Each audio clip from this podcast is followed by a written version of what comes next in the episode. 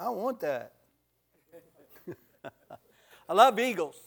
We can sit and talk about eagles all day long. We can talk about eagles. All day long. Been studying eagles as long as, almost as long as I've been studying the Bible. but now, pelicans. I went offshore one day to fish a couple of years ago. I was uh, 63 years old. That's a long time for a boy raised down in the bayou lands, fishing the bayous in the Gulf and all of that stuff. I was heading home. The Gulf of Mexico was laying down pretty good. I was doing about 28 to 20, 29, sometimes 30 miles an hour. And a pelican passed me.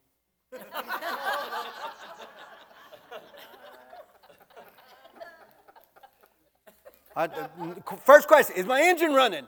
Is my engine running? I checked the speedometer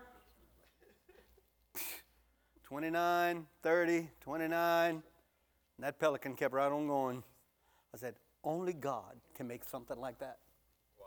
Only God can make something that can fly so easily, effortlessly. Every now and then it would go. and then.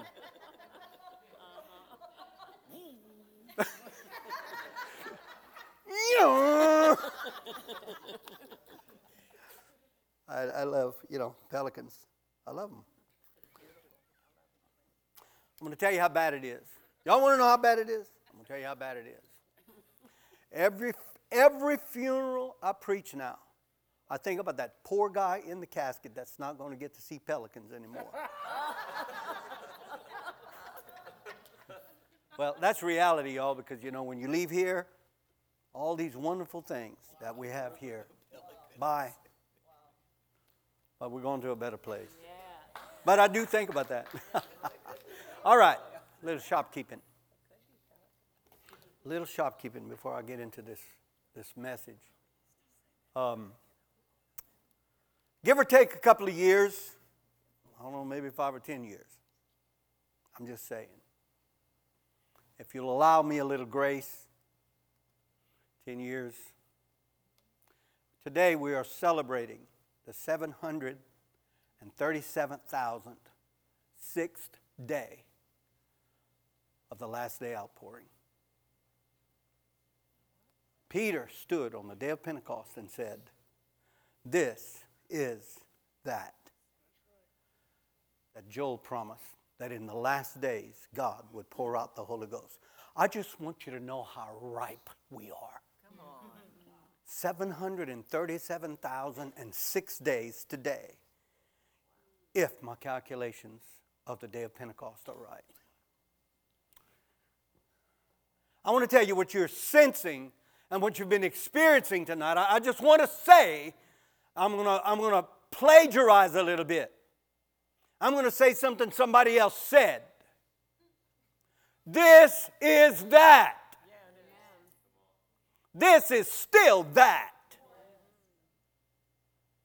This is so very that. It look like, like we're over 2,000 years old here.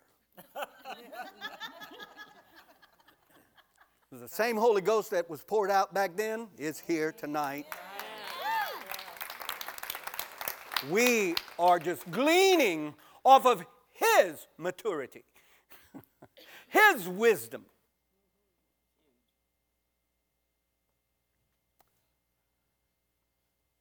And I guess we should be carriers of the things that Jesus did because the Holy Ghost is.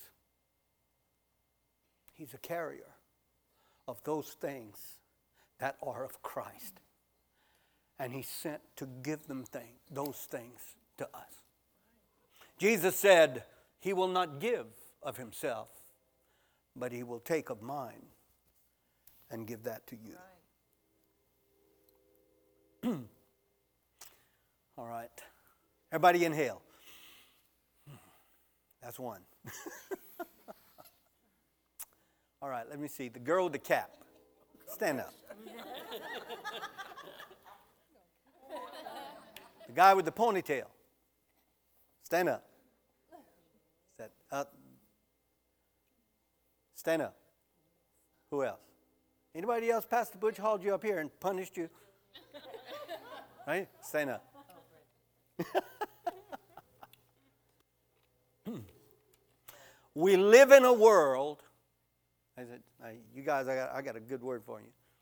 We live in a world where there is a rush, but there's, there's this, this, there's this constant, constant endeavor to use faith to get God to do something for us. That's, that's the word, y'all. That's, that's the mindset, it's the paradigm. It's all about how good are you with faith? How much faith do you have? And what, what can you get God to do for you because you have faith? Well, listen, I'm going to unhitch the donkey from the back of this wagon, and I'm going to harness him in front of the wagon. Because let me, let, me, let me give you the startling truth.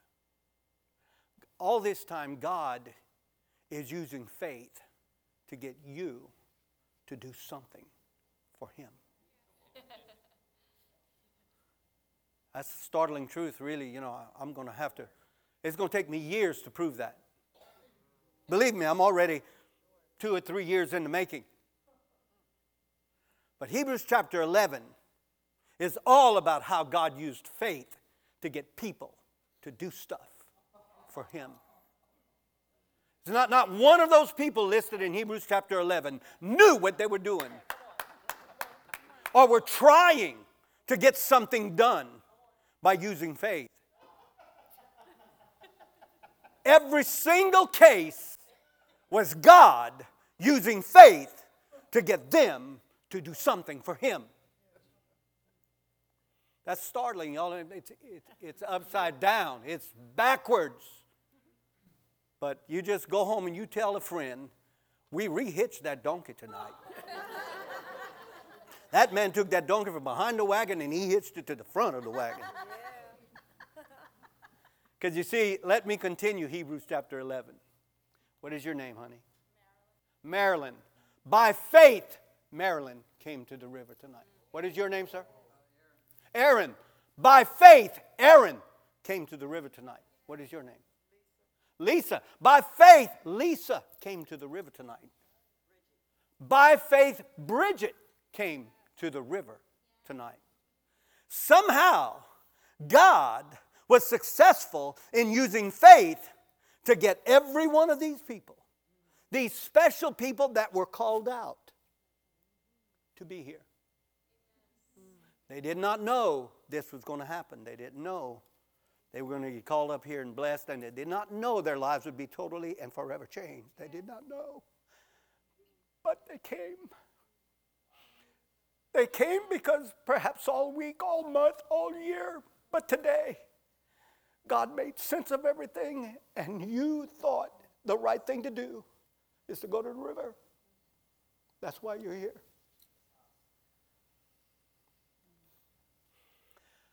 I thought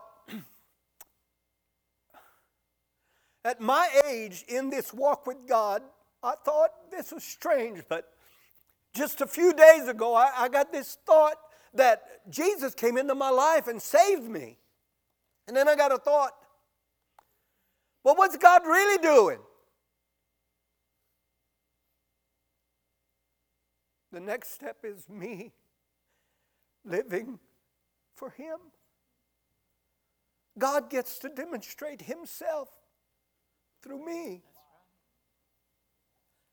God gets to show His love through me. God, I, I become a walking something for Him.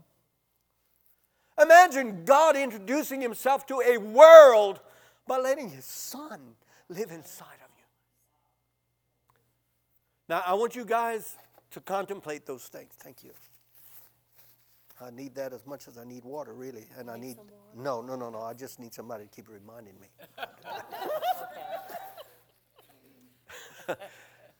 you guys ought to say, man, I sure am glad I'm here. because God caused faith to walk it out. Now, if I ask you, what did you do to make this happen, you would say, Preacher, I'm just here. That's, a, that's what I'm trying to say. It doesn't come with college degree. It doesn't come with a perfect lifestyle. It doesn't come with all the wisdom in the world. It comes because something inside of you let God lead you, and you didn't even know it. Yeah, if any book is written about any man, that's the way it's written. Because if you'll ask, if you'll ask Enoch, Abel, Abram, Moses, Joseph, you ask any of them, any of these characters in Hebrews chapter 11, when you see them, you ask them, How did that work? They'll all tell you. Don't ask me, I'm clueless. I just had this feeling that this was the thing to do, and I did it. I would like us all to surrender to God that way. That somehow, by His grace and by His mercy, we walk out His faith. Thank you. You may be seated. Well, this is a celebration, right? it's a reunion, it's a celebration. And, uh, and so I should talk about something worth, worth celebrating. Um, I like. thank you. Yes, I believe we did. Um, I've, I've, I've put some scripture together and, and I've titled this A Position Worth Standing In. a church worth celebrating. Um, I told Pastor Butch 13 years ago, this ain't like no church I've ever been in. This church is different. The pastors here aren't trying to see how many people they can get into the building. They're constantly trying to train people and see how many they can get out of the building.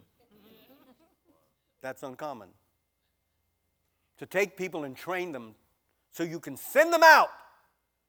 And then you got empty chairs again. Most pastors aren't looking for that. They want it to happen the other way. well, I'm going to tell you, God is still trying to reach the world. He's still trying to reach the world. And so um, the results is opposite of the mindset because the more you train and send out, the more keep coming. It never stops. I also told pastors that it's only a matter of time. I said, You know, you're becoming a pretty good apostle. He said, No, no, no, no, I'm a pastor. I'm a pastor. I said, Listen, you're doing your job too well. Inevitably, you will be an apostle. Well, I still see. Well, you know, as soon as you got all these sons and daughters scattered all over the world, they're going to say, Hey, Daddy, you got to come see what I'm doing.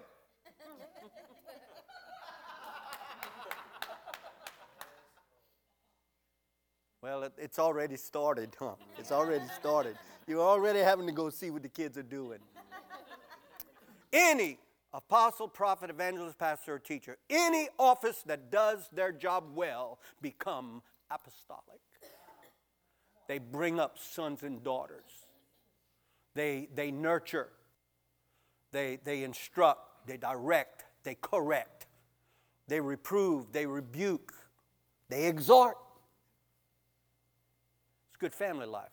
Really, really good family life. Believe it or not, got some preachers today that think um, that God wants just a bunch of spiritual orphans. They don't believe in spiritual fathers spiritual mothers. Isn't that sad? That's sad. God said, Listen, I don't want anybody to be fatherless. If you turn up fatherless, I'll be your daddy. That's how God feels about it. We need instruction, we need direction, we need covering. We need those things. We need somebody at the head of the table saying, um, Pass the potatoes, don't keep the potatoes. You got brothers and sisters? Share. We gotta have, we gotta have instruction. Matthew chapter, Matthew chapter 28, verse 18 through 20. Jesus came and spake unto them, saying, All power is given unto me in heaven and earth. Go ye therefore and teach all nations, baptizing them in the name of the Father and of the Son and of the Holy Ghost, teaching them to observe all things whatsoever I have commanded you. And lo, I am with you always, even unto the end of the world. Amen. The word observe there, I, I, I like the definition of the word observe, observe because two thirds of the definition is telling you what it's not. One thing that it says is it's not, it's not under guard. It's not under a sentinel with, with uh, rifles and ammunition. That's not what these observances were intended. They were, being, they were intended to be used handed down, passed on. And It becomes a part of your lifestyle. Some people love their salvation so much they keep it to themselves. That was never the intention. Mark 16, 15. And he said unto them, Go ye into all the world and preach the gospel to every creature. Don't ever get upset if you find a preacher on a street corner in India preaching to a dog. he just doesn't have the same Bible interpretation that you have. Incidentally, I told you, don't dogs in India bark the same as dogs in America. Yo, you remember that? It's quite a revelation. Goats too. Goats, cats, birds. They, they, you can take any of those creatures from India, bring them over here, they'll get along just fine with all the other birds, cats, and dogs. Only man has a problem with language because only man has ever tried to do something he was not created to do. Uh, okay, I was just saying. I was just saying.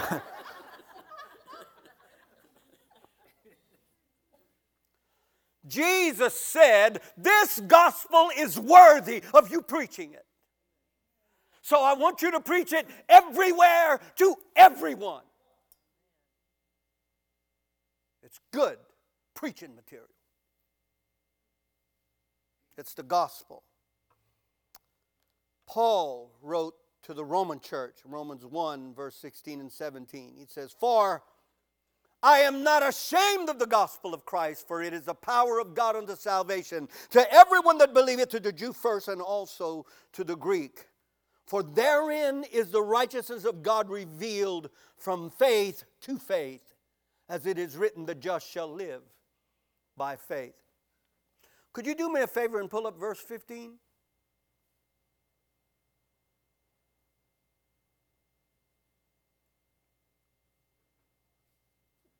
Fifteen?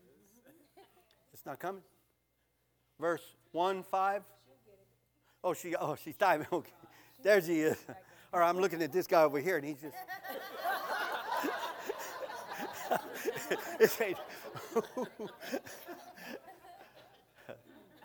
I could probably pull it up right. Oh, it's locked up? Oh, verse 48? Uh oh. Romans? I can, I can pull it up. What does it say? So, as much as is in me, I am ready to preach the gospel to you who are at Rome. Mm-hmm. Because I'm not ashamed of this.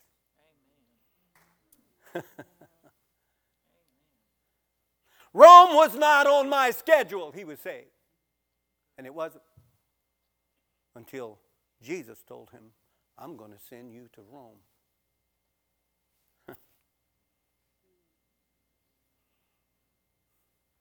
Sometimes God takes us out of our safe zone, our comfort zone, and puts, it in, puts us in a different place that wasn't on our agenda.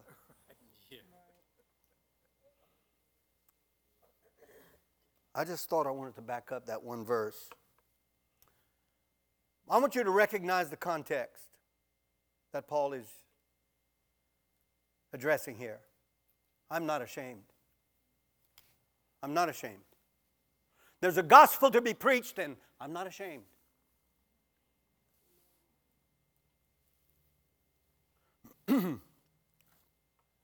ashamed in the Greek, the first definition is to be ashamed. It's simply that. It is simply to be ashamed. I'm going to tell you what works for me, okay? Let me share with you what works for me. Obviously ashamed. Obviously, obviously not wanting to be seen as. Feeling less valuable because of. Inferior due to the fact of. Not worthy to stand up for.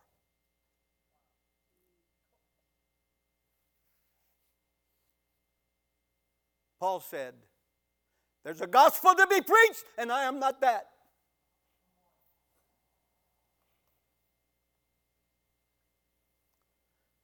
Not ashamed.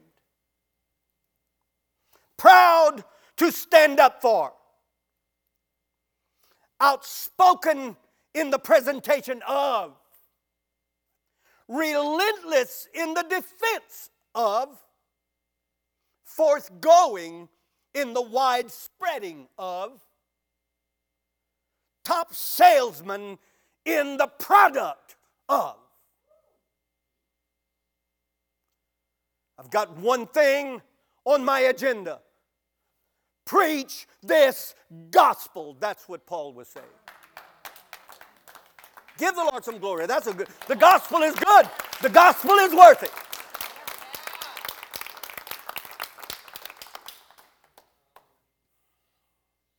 If we could have Paul here tonight to interview a little bit, he would, he would add to my story. He would say, I killed against it.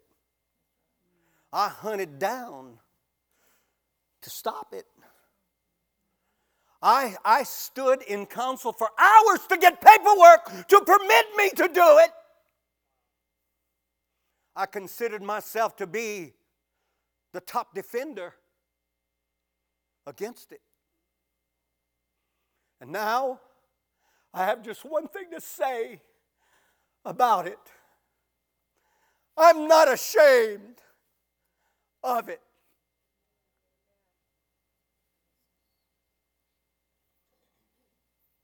Sometimes it's tough not to be ashamed. Other people are watching, strangers. Sometimes the hardest time to really share the gospel is when there's some people in the room that know you.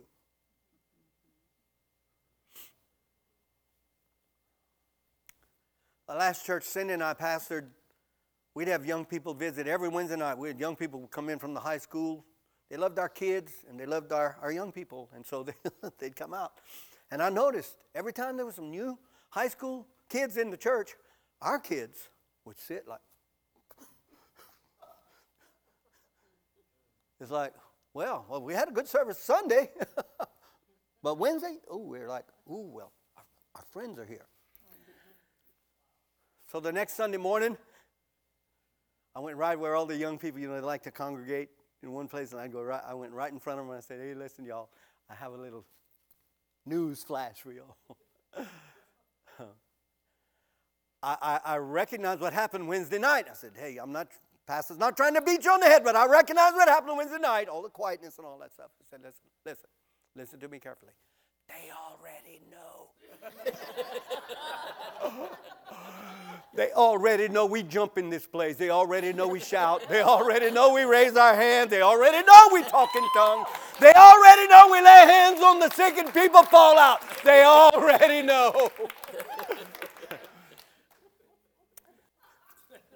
I hope this is not for somebody in this house, but listen, they already know. and so when you don't, they just think you're a coward. They just think you, you, can't, you can't stand up for this. They just, all they're thinking is, what happened here? There is a there is a context. Everybody say context. Let me tell you something what gets Christians in trouble every time, okay? It's not like a kid saying, You never get me a snow cone. It's not like that word never. You got one just last Saturday. What are you talking about? God's children get in trouble every time they read the Bible outside of context. Then you end up saying God said something he didn't say. And uh, he's keeping notes. he's keeping notes. Hate for you to know that too, but he's keeping notes. I don't ever want to have to answer to God for saying something he said that he didn't say. And so I try to read what he said in, in the context that he said it. And this is the context. I am not ashamed of the gospel of Christ, boy, and I am loving it. I'm talking me, me, I'm loving this. Okay, let me get back to business. It is, Paul said, it is the power of God unto salvation. So, so I want us to get some stuff straight, really, really straight. It is the power of God unto salvation. All you have to do is believe this story. All you have to do is believe that Jesus is the sent Savior from heaven. God sent him. His dad sent him down to die for you. All you have to do is believe that, and the power behind it will change you.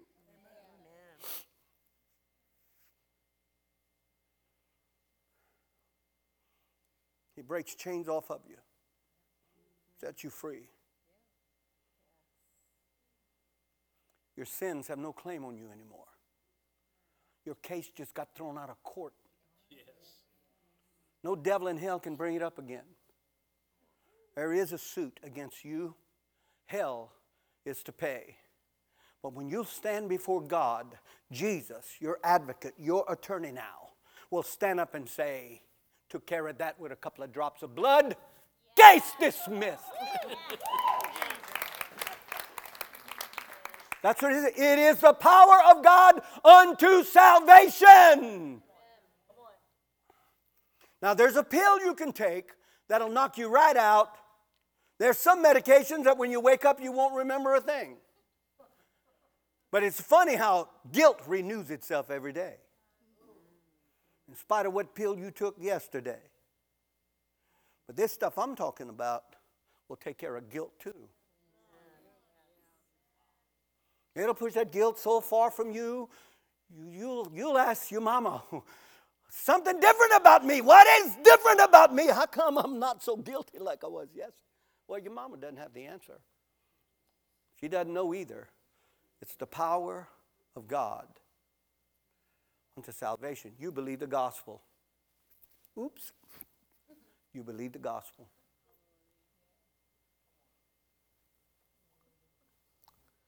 The thing, this is the thing, the gospel of Jesus Christ, when believed, this is the thing that changes your status with God.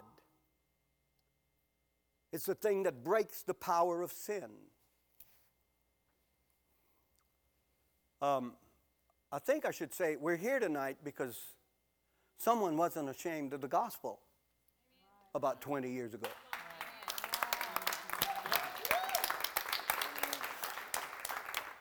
Someone must have understood, and I heard a testimony tonight saying that God changed him forever. And for that, he is not ashamed of the gospel. So he went out and built a church for God. Don't put words out of my mouth or whatever. With God's help, he built it. I'm assuming we understand that. Galatians chapter 3, verse 10. For as many as are of the works of the law are under the curse. Now, y'all don't get confused because I read the Bible in context, okay? Nobody, don't, nobody get the jitters. For it is written, Cursed is every one that continueth not in all things which are written in the book of the law to do them. I hope you, I want you to understand this. If you're expecting to be okay with God by the works of the law, then you got to keep the whole book. You can't miss one thing. You miss one thing, you're guilty for the whole thing. That's what it's saying. Cursed is anyone who does not continue in all of the book of the law. And then I have another big surprise. Even that won't save you. Even that won't save you. You can keep the book of the law to the T, and it still won't save you.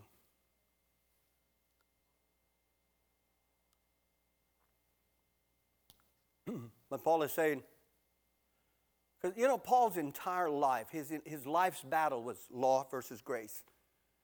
We don't tend to read it that way. And I'm going to promise you, every letter that Paul wrote, in the back of his mind, he was fighting a battle law versus grace. And so he's telling the, the Romans if you're going to try to live and please God by the law, then first of all, you got to keep every single little jot and tittle, or none of it works. And at the end of the day, there's no remission in it.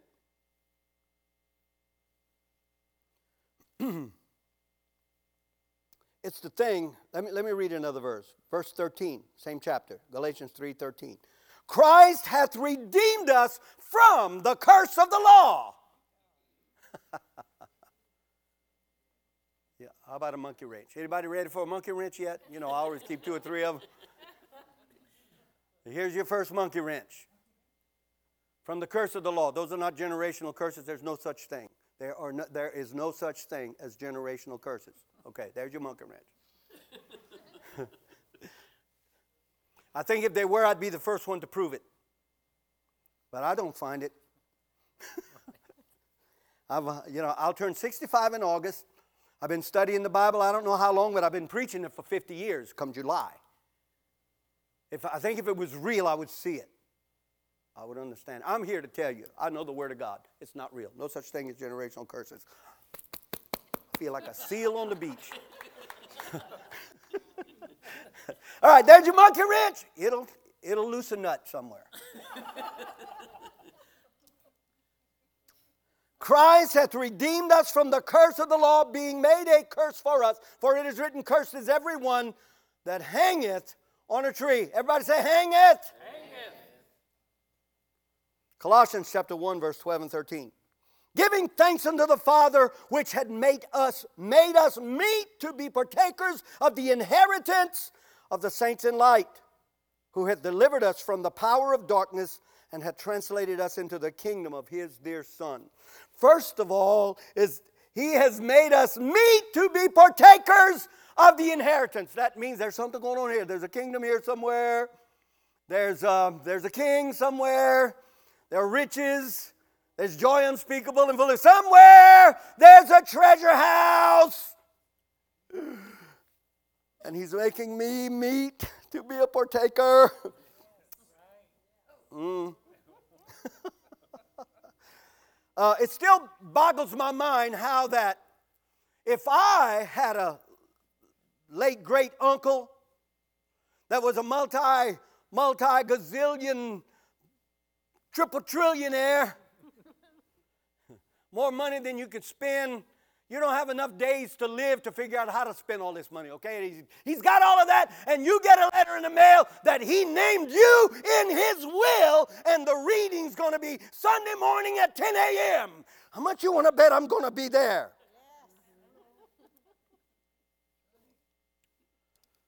Well, now, we get advertisements all the time that a will is gonna be read on Sunday morning, and you've been named. Look at all the empty seats we have. I don't, I don't get it. I'm just saying. I'm here. Everybody say, Here!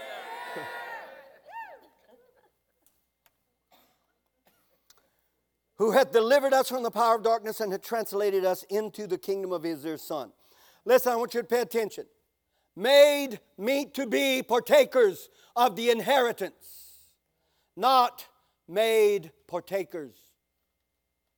Made meet to be partakers.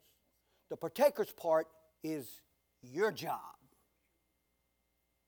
But he made you meet to be partakers, which means it's not a done deal yet.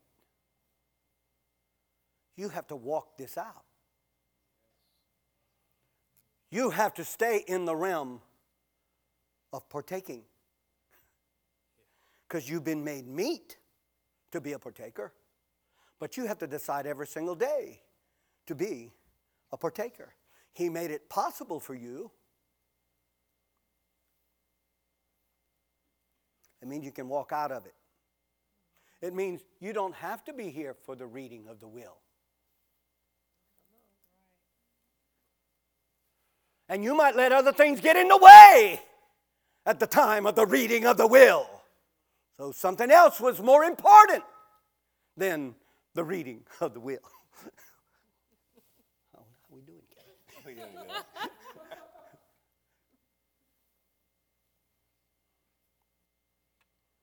Delivered from the power of darkness. The power of darkness is the mandate of sin in judgment with judiciary influence on God. You ought to write that down.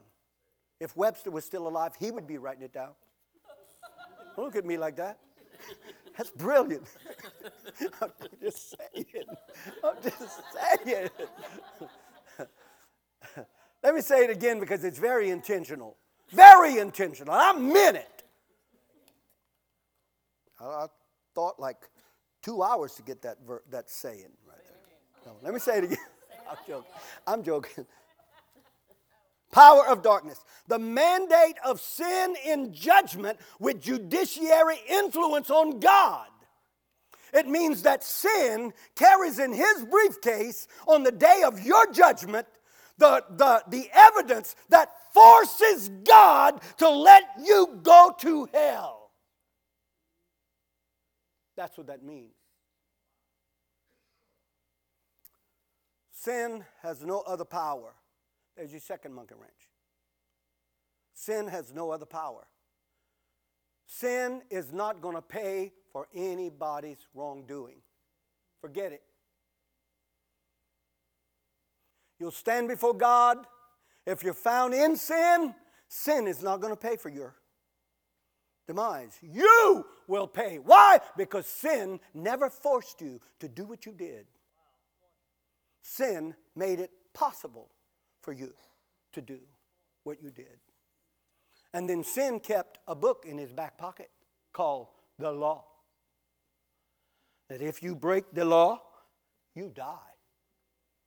That's the power of sin. The power of sin is that if you get caught in judgment with sin, sin wins the case for your soul. Because he's got the power and he's got the proof. And so he, has, so he looks at God and said, You have to. They have to perish eternally because I got the goods on them. That's the power, that's the only power of sin. You take care of that stuff right now. Like, give me your name again. Aaron. Aaron took care of that. Aaron came in, sin on his heels, with the goods in his hand. But Aaron is totally free tonight. Sin has already left the building. The case is closed. And there'll be no such thing as cold case files.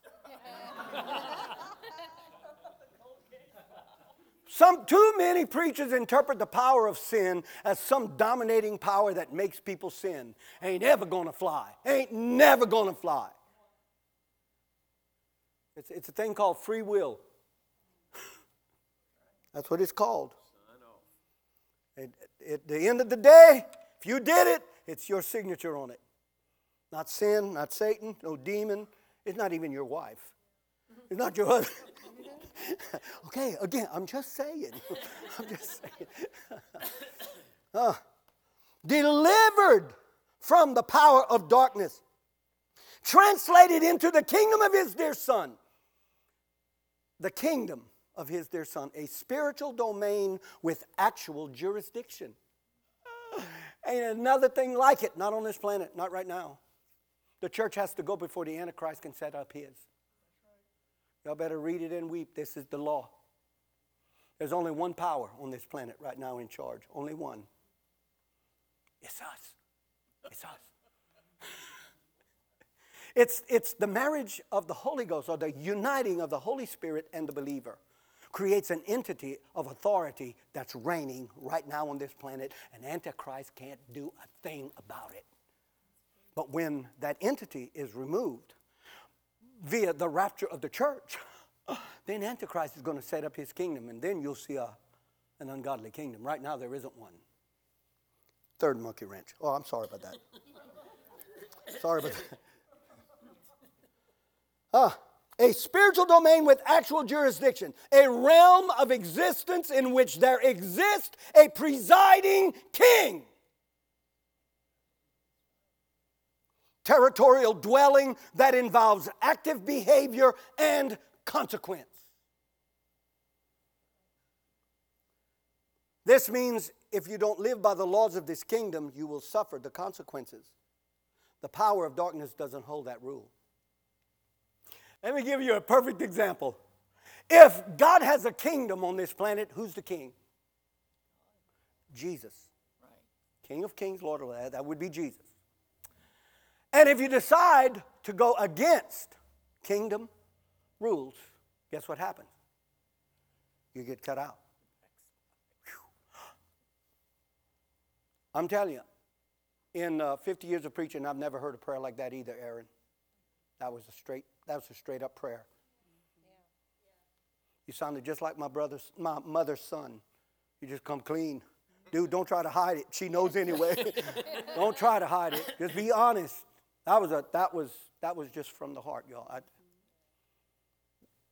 by faith, Jachin Dardar came to the river tonight to hear that prayer. That's how I feel about it. Now, if Satan has a kingdom, who's the king? Him, that's right, Satan. If Satan has a kingdom, he is the king. Now, what happens if you decide, like Aaron tonight, to turn from that kingdom and not obey its rules? What's going to happen to him now? Excuse me. Nothing. Nothing's going to happen to him. Satan can't do a thing over the fact that Aaron accepted Jesus tonight and turned on, his, on Satan's kingdom. Can't do a thing about it. Why? Because it's not a kingdom and he's not a king. Uh. Yay! Satan doesn't have a kingdom and he is not the king. He's got a dwelling down in hell and he rules and reigns on there. Yeah, not here. Not here. He has no kingdom here. I'm so happy to say that. I'm so happy to say that. And I'm telling you, you can turn on the devil anytime you want. Ain't nothing going to happen to you. He can, he's, he's, he's powerless. There's no, I'm just, I'm sorry, that's just a fact. You can stop serving the devil any day of the week. And he can't do he can't do a thing to you. Okay, look at somebody and say, that's some pretty good news right there. it's true.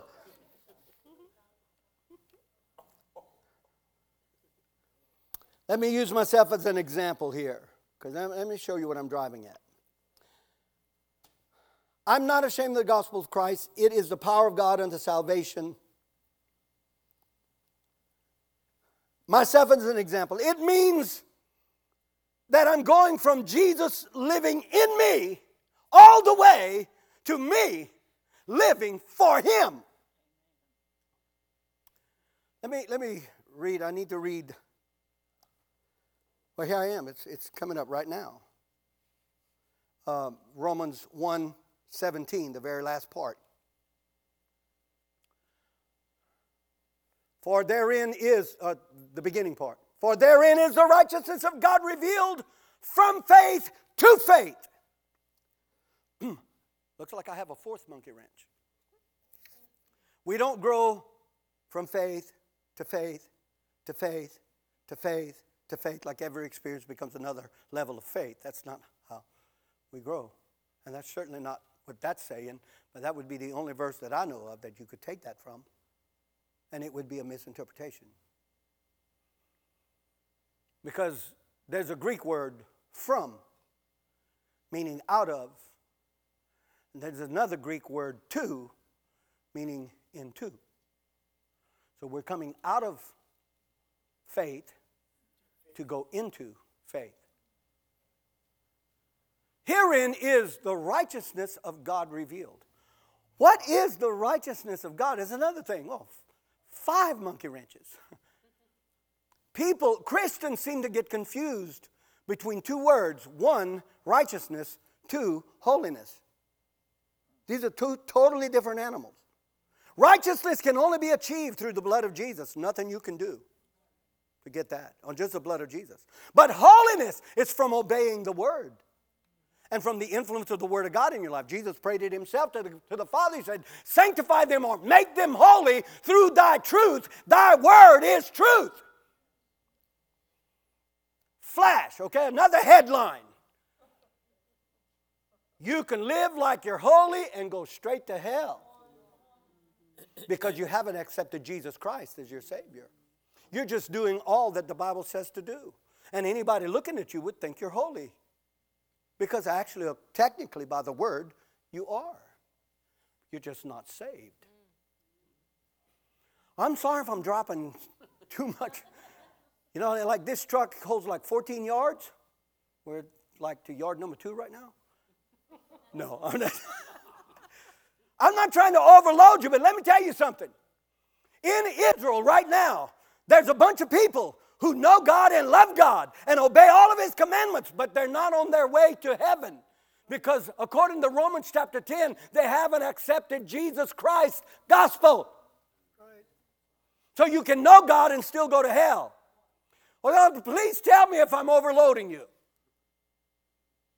You have to accept the sacrifice of His Son. Knowing God and believing in God is not enough.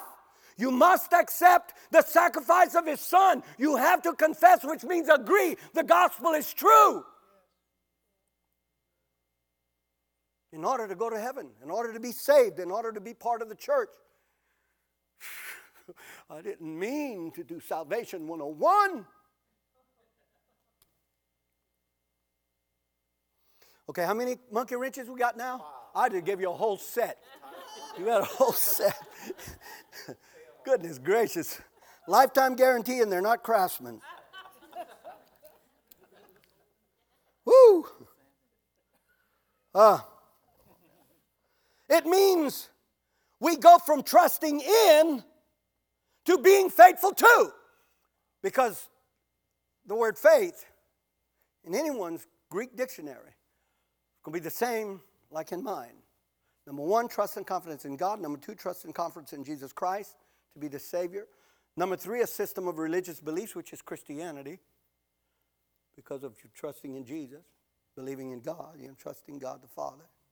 And fourth one is trustworthiness, a person that can be depended on. That's it. That's the only four definitions you'll ever find in the New Testament for the word faith, F A I T H. The word believe shows up, the word faithfulness shows up, but the word faith, F A I T H, those are the four definitions. That's all you have to choose from. So you're going to have to apply one of those or all of those to these, to these words. He says, For here is the righteousness of God revealed. This is how the people sees what happens when someone comes to God in faith. Their lives get changed, and next thing you know, they're living for Him. So you've gone from faith, trust and confidence in God, to faith. First of all, I could depend on God. Now, second of all, God can depend on me. Yes.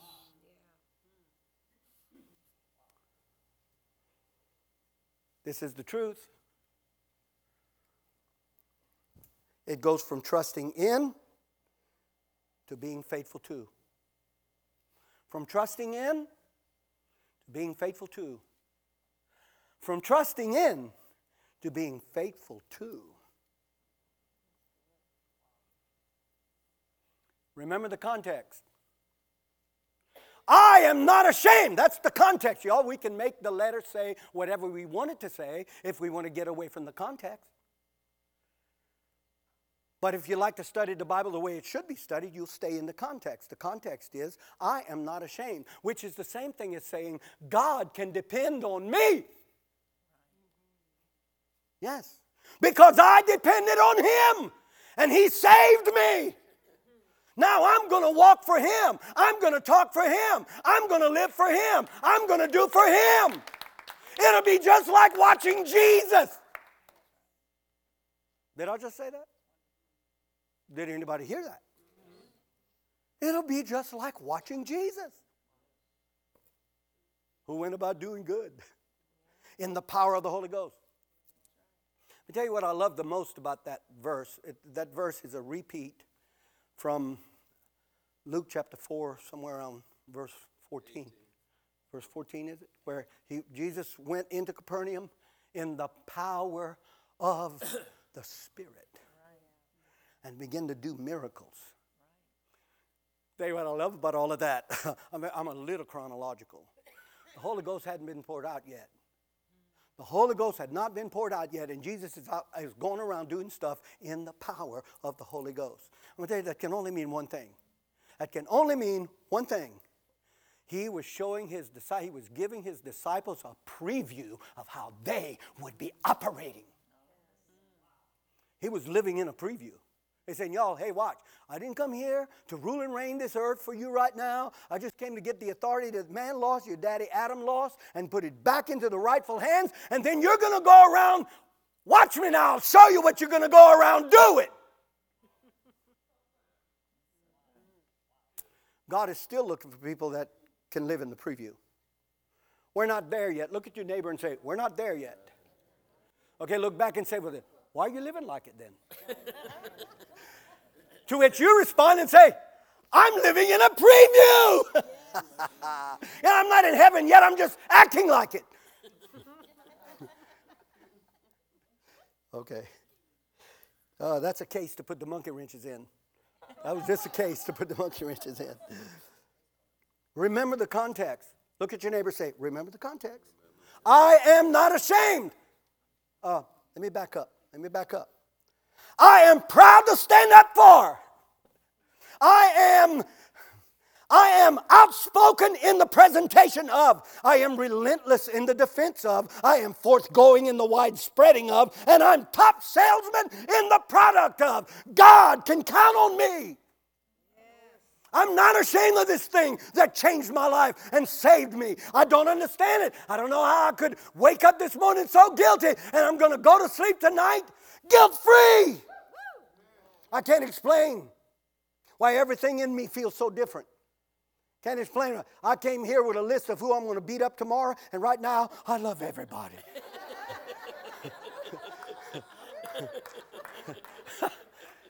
I don't know what I don't know what happened. I don't know how he did it. I don't know how he did it. Paul didn't either. He just said it this way. It, I'm not ashamed of it because it is the power of God unto salvation. It's, it came in and it tamed this wild beast inside of me. Turned my life completely around. So I'm not ashamed of it.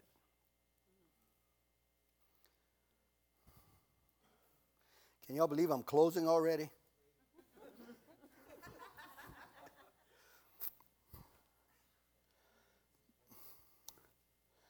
I'm not ashamed. I will not be unfaithful to. Say that with me. I will not be unfaithful to.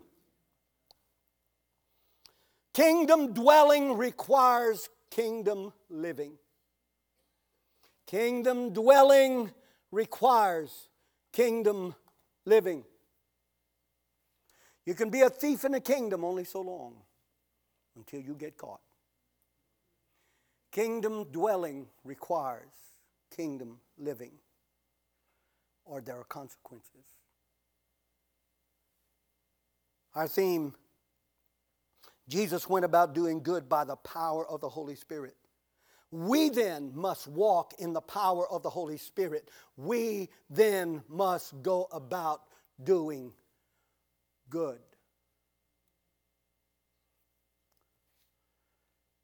I'm going to I'm going to rephrase what every child of God is wanting to hear from God on the day that you stand before Him. The scripture says, Well done, thou good and faithful servant. Let me rephrase that in just a few different words. That I believe in the heart of God, He's saying, It was a good thing that I had you on the planet. What you did was good. You went about doing good. Come in now. I think it would all mean the same thing. Well done. You did good. You did good, son.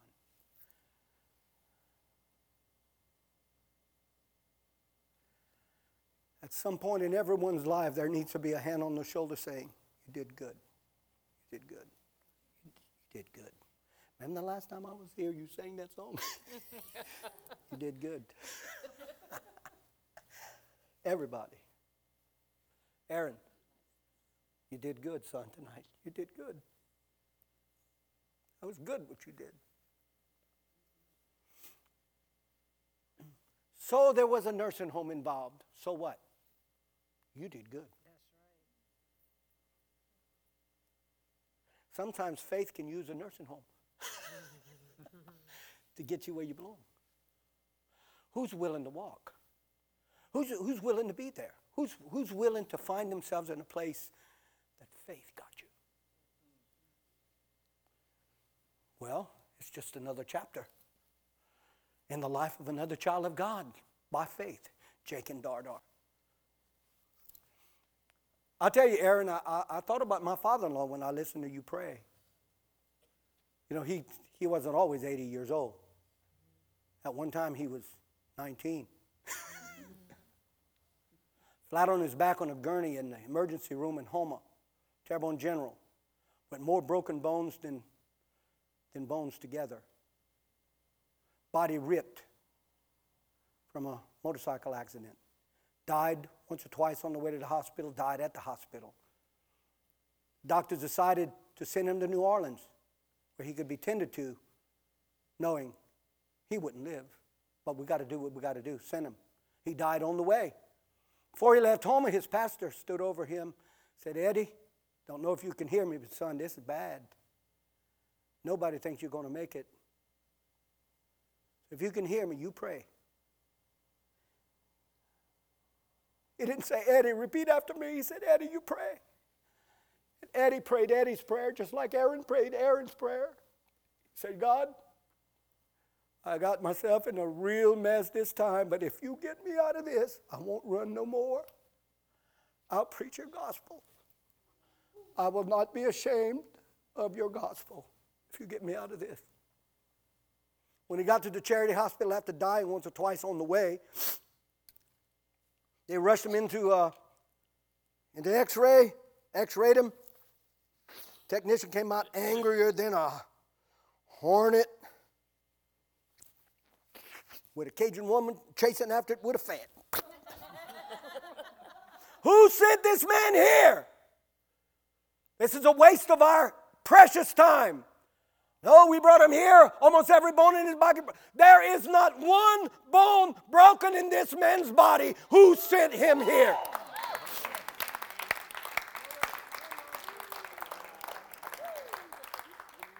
Aaron, Aaron, he's a fixer. That guy you prayed to tonight is a fixer. He puts broken things together. You should, you should expect that.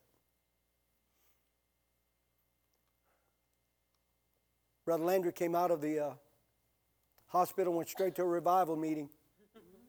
My wife, to be, at that time was only three years old. We wouldn't meet for years, even though they got to start a church with the same people that my mom and dad were having prayer meetings with, and we knew not to go. I'm guaranteed you, that Sunday, Daddy said we don't have to go. The Landrys were pulling up saying, We want it. God sent us to start a church. Where can we start a church? No phone calls. Hey, Brother Landry. Uh, no. Hey, Brother Ted, do you have some people? Like, no, no, no, no phone calls. God calls. Amen. God calls. Brother Landry that night, Cindy's three years old crutches, he gets all the way to the altar to make his public declaration I'm going to follow God. Cindy followed him, only three years old, followed him up to the altar. Brother Landry said, took his crutches, said, God, if you can heal broken bones, you can heal cuts. And he knelt down on all of those stitches in his legs and his knees. The evangelist, whom we know very well, W.H. Yarbrough, now retired as well, he said, goodness gracious, there's going to be blood everywhere. This man is covered in stitches. God healed every single one of those wounds. Bam! Just like that.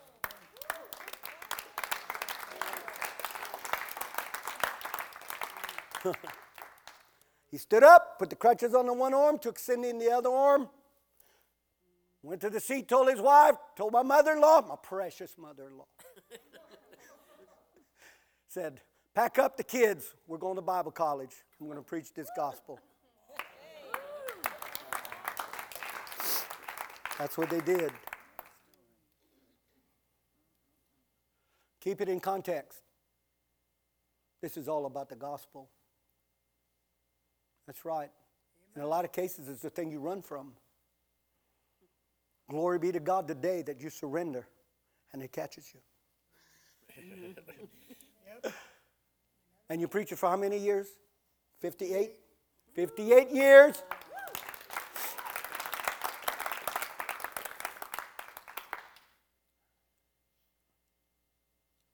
Pioneered a handful of churches, built buildings. When it's your calling, it's your gift.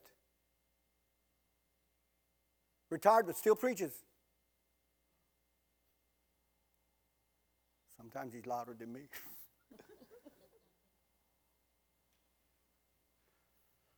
so I guess I can say by faith, Edward Landry came to the river to wrap up this message that I had no idea was going to go this way. So, you see, by faith, somebody doing something for God. Whether you understand it or not. I mean, the day, the day that Enoch was translated into heaven, he was, I know what he was doing. He would say, What's going on? What's going on? He had no clue. Faith did it to him. I pray to my Heavenly Father that you wake up one day in a place you never dreamed you would be, and the only thing you can say is, Faith got me here.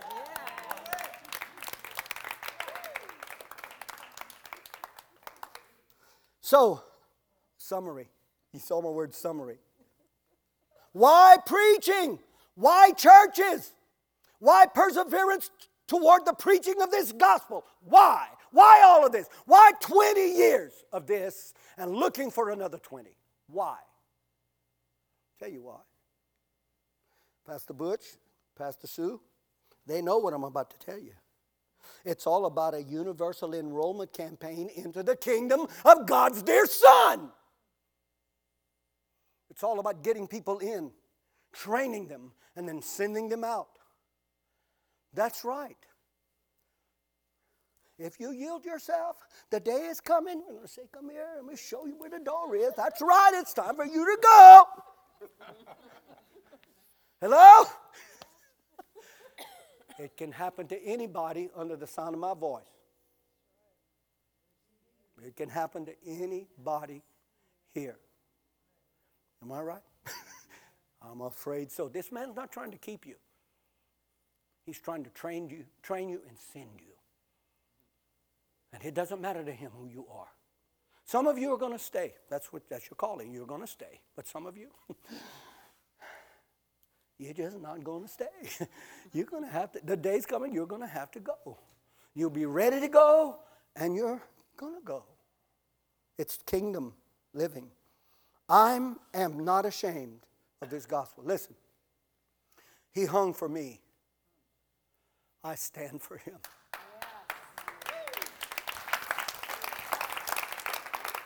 Stand with me. I want you to say it. He hung for me. He Hung for me. I stand for him. I, stand for him. I want to do everything he did. I, I, want to do, like he said, I want to do more than what he did. Uh, tonight, re- real simply, if there's anybody under the sound of my voice that tonight, you know, you can feel God's hand is on you, and God, you know there's a journey ahead of you, and, and you're going to take the training until you're ready to go, until you're released and you're ready, and you'll be ready to go. I, I don't want to trick you into first raising your hand, and then once you got your hand up, I can make you get up here. I just want you to come up here. I just want you to just admit it, say, I know God's hand is on me, And I know that one day I'm going to be doing something for him in a special way, and I'm going to take my training and I'm going to come on, come. Just come, just do it. Anybody from anywhere.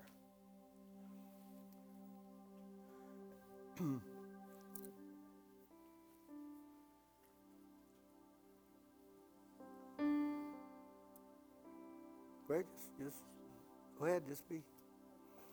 You're making an honest statement, your heart, you're listening to your heart.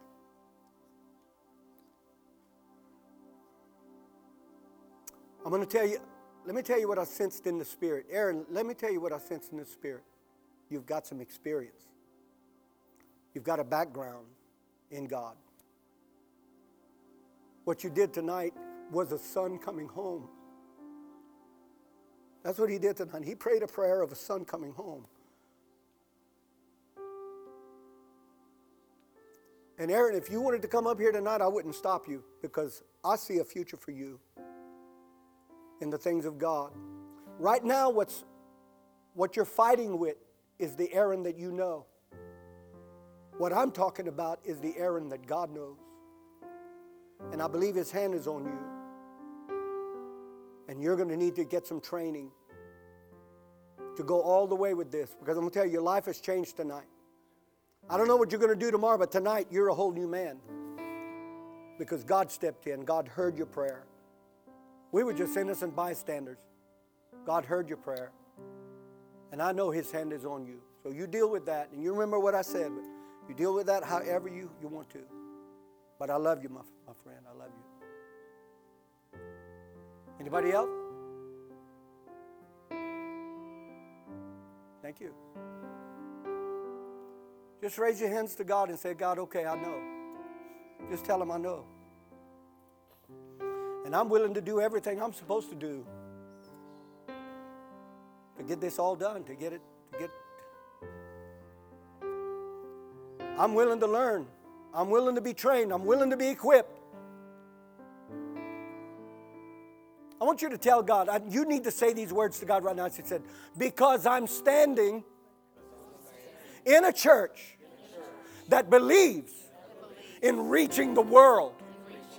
A church that never, not one day in 20 years of existence, tried to build itself, always tried to build the kingdom. So, right here, I tell you, God, I know. So, I'm going to take my training and I'll go.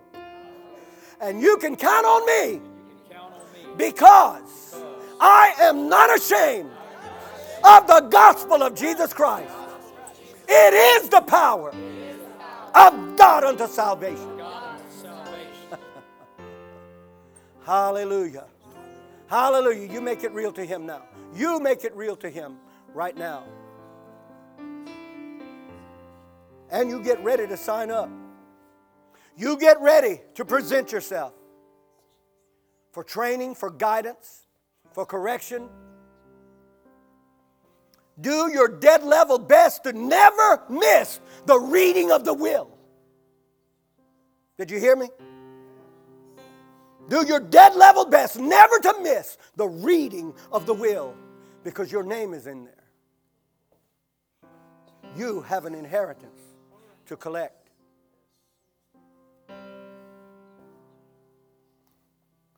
Come, Pastor. Where's, where's yours? mm.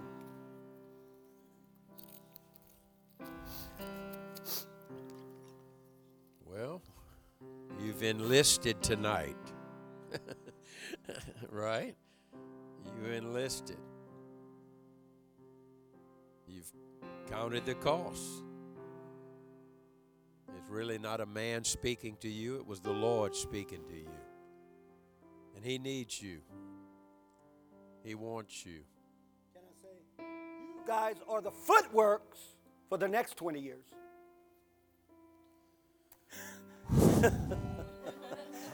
It's going to take God. It takes It's the going to take, it will take God. You know, I've been kind of kicking and screaming just the last six months. and some of you may have felt it, because we've sent, went, so we're down to what's here. I'm like, Lord. Yeah. Now I'm in the flesh. It's like the third time. We're gonna do it again. Mm-hmm. And so this is this is it. We're it. This is the best God has right here. Yes.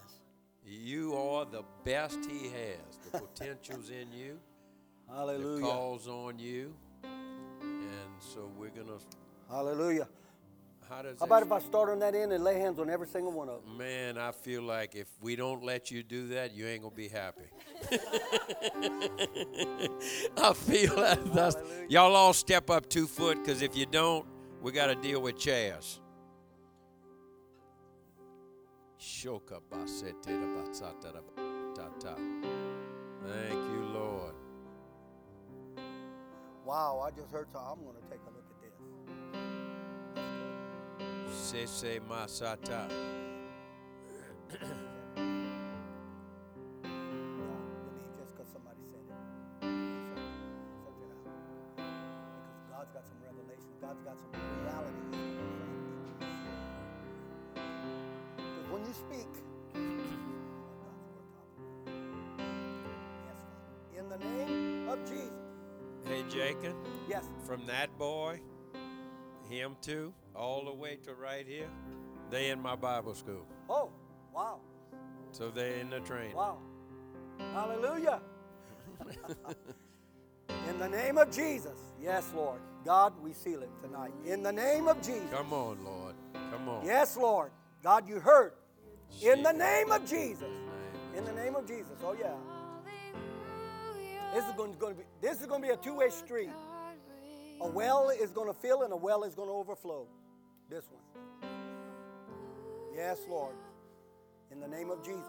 In the name of Jesus. In the name of Jesus. In the name of Jesus. Hallelujah. Amen. Said, take the cap, take the cap off of it. God's not revealing the limit yet. But He's going to take you somewhere.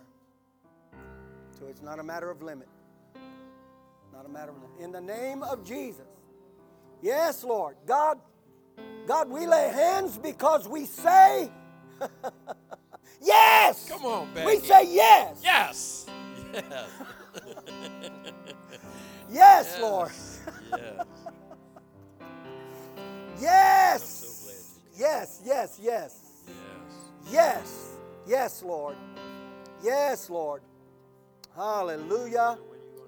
Hallelujah. Yes, Lord. Just mm. There's a story coming. Listen, Lafayette is not, Lafayette's only the beginning of this story. In time to come, you will say some places that you are from, you will be amazed where God put you. You will say, I just came from. God's got some places for you. Wow.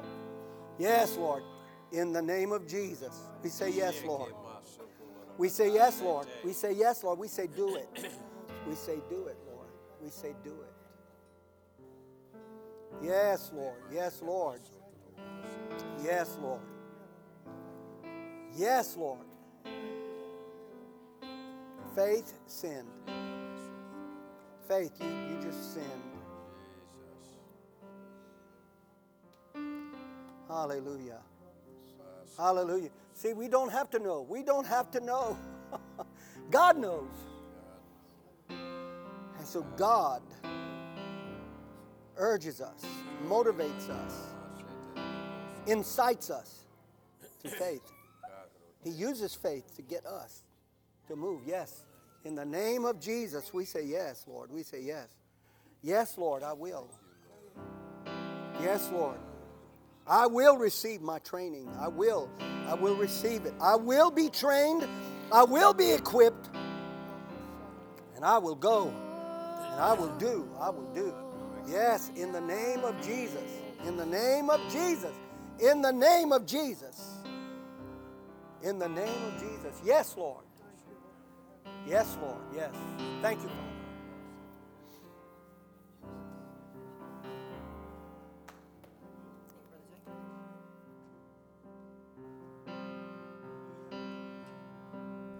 Well, guys, we will see you tomorrow, 6:30. Uh, we'll have a, another special guest here and a whole new praise team, but you have to come to see who it is. Good night. Sleep well. See you tomorrow.